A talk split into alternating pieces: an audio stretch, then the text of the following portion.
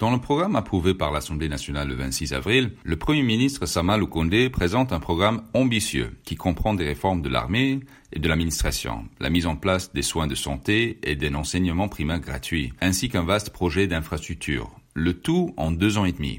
Mais d'où viendra l'argent? Bonjour, je m'appelle Jason Stearns et je suis le directeur du groupe d'études sur le Congo, centre de recherche basé à l'Université de New York. Vous écoutez le douzième numéro de Paul Jacques, notre capsule audio qui tente d'éclairer les questions d'actualité en RDC. Nous sommes le vendredi 30 avril.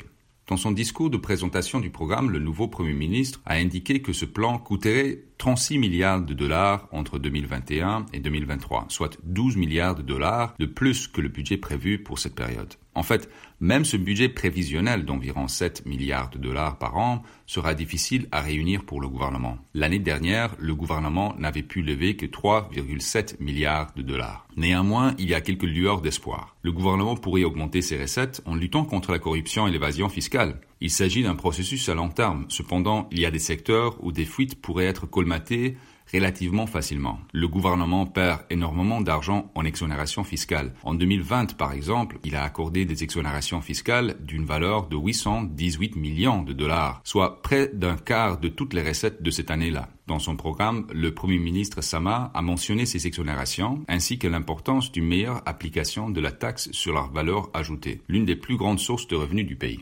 La deuxième augmentation potentielle des recettes pourrait provenir du secteur minier. Environ la moitié des revenus du gouvernement provient de ce secteur et les tendances dans ce domaine semblent prometteuses. Le cuivre, de loin la matière première la plus importante, connaît une hausse spectaculaire de son prix mondial, qui a presque doublé l'année passée. Dans le même temps, bon nombre des plus grandes sociétés minières congolaises, Fungurume, Katanga Mining, MMG, ont remboursé leurs investissements en capital et payent désormais des impôts sur les bénéfices ou vont bientôt commencer à le faire. Finalement, les bailleurs de fonds pourraient aider. La Banque mondiale en particulier nourrit de grands projets pour le Congo. Elle veut dépenser 800 millions de dollars pour soutenir l'éducation primaire gratuite, un autre demi-milliard pour soutenir les communautés vulnérables dans l'est du pays et un demi-milliard pour les infrastructures et l'économie à Kinshasa. Mais une grande partie de ce financement est conditionnée à des réformes.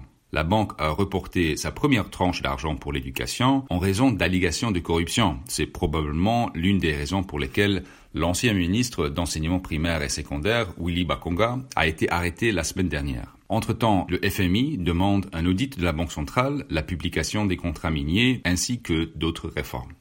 Le gouvernement chinois est un autre donateur important. De nombreux auditeurs se souviendront de l'accord d'infrastructure de 6 milliards de dollars signé entre le gouvernement de Kabila et la Chine en 2006. Cependant, une grande partie de cet argent n'est jamais arrivée. Le gouvernement chinois était censé dépenser 3 milliards de dollars dans la construction d'infrastructures, en grande partie par le biais d'entreprises chinoises, mais jusqu'à deux tiers de ces fonds ne sont sans doute jamais arrivés en raison de préoccupations de corruption et de mauvaise gestion exprimées par la partie chinoise. Si le gouvernement de Sama peut répondre à ces préoccupations, il est possible que certaines des infrastructures proposées puissent être construites avec l'argent chinois. Les défis sont énormes, mais ces pistes montrent que l'espoir est permis. On ne manquera pas de revenir bientôt sur ces questions. En attendant cela, n'hésitez pas à rejoindre notre fil WhatsApp en envoyant GEC, GEC au plus 243 894 110 542 pour recevoir directement GEC chaque vendredi sur votre téléphone. Au revoir.